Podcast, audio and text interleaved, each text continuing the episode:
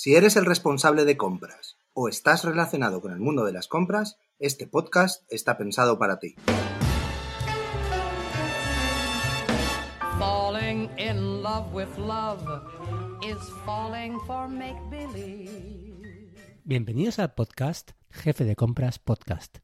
Hoy os damos un pequeño anticipo del nuevo episodio de nuestro podcast hermano Container Loop. ¿Cómo ha ido la feria de Empa? Cuéntame. La feria estuvo bastante bien, las zapatillas eh, desgastadas lo demuestran. Esos 20.500 metros cuadrados los recorrí varias veces. Y bueno, hubo, hubo cosas durante el viaje, pero estuvo, estuvo bien. Muy bien. Bueno, a ver si esto es lo que, si esto es verídico. ¿Es verdad que te pusiste minifalda, te pintaste los labios y empezaste a repartir flyers? No, no. ¿No? Vaya, La verdad es que me dijeron que había unas azafatas que lo iban a hacer en mi lugar y, y bueno, había azafatas y azafatos. Y somos eh, Muy bien. 100%, ¿cómo se dice? Igualitarios, o sea, hombre y mujer. O sea, había azafatas y azafatos. Muy bien. Qué pena que no lo hicieras. Estuve comprobando que, que las repartían, incluso, ya te digo, varias, varias me llegaron a mí que luego las devolví para que viera para todos. Como tú les dijiste, sé perfectamente lo que pone, te lo puedo decir de memoria, ¿no? Me lo sabía de memoria porque básicamente lo había escrito yo. Así que me sabía lo que ponía en el papel. muy bien, muy bien. Puede, se puede enganchar o bien a la base rodante. ¿Sabes lo que es una carraca? Eh, Igual todo el mundo lo pienso que lo sabe, pero no, no lo sabe. ¿Tú lo sabes?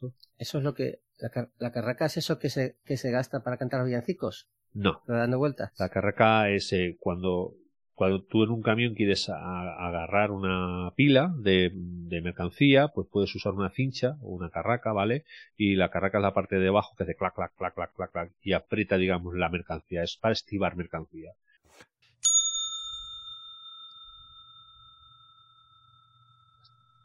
Entonces tenía una solución como de pooling, digamos, para ese tipo de, de mercado que es el mercado de la botella de, de vino.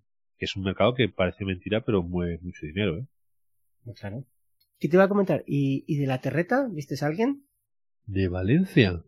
A ver, estuve hablando con varios scrap, estuve hablando con Implica, con Laura Sanz, que, que estamos ahí teniendo nuestros debates en cuanto a cómo tiene que gestionarse la parte de los scraps y, y bueno, estoy aprendiendo con ellos. Eh, también estuve hablando con la gente de Genci, que es otro scrap, que en este caso tiene un poquito de ventaja porque parece ser que en la zona de las Islas Baleares eh, los scrap ya estaban en marcha para productos industriales y comerciales. Y esta gente que lleva como dos años de ventaja pero se está legalizando en España bueno en lo que es península.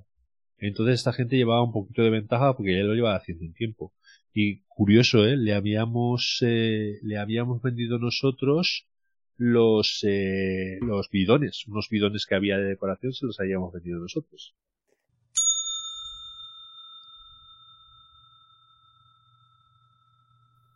A ver, explícanos eso de casi regresar a casa. ¿Qué pasó? Bueno, el- al día siguiente nos teníamos que ir a Salamanca porque tengo tenía un cliente que tenía que visitar de una partida muy grande de unas jaulas tipo B2 que estamos intentando rescatar de irse a la chatarra, pero es que son muchísimas, son como 6.000. Entonces quería ir a verlas, quería ver al cliente, ver cómo podíamos mejorar un poco y de paso pues hacer un poco de turismo por Salamanca.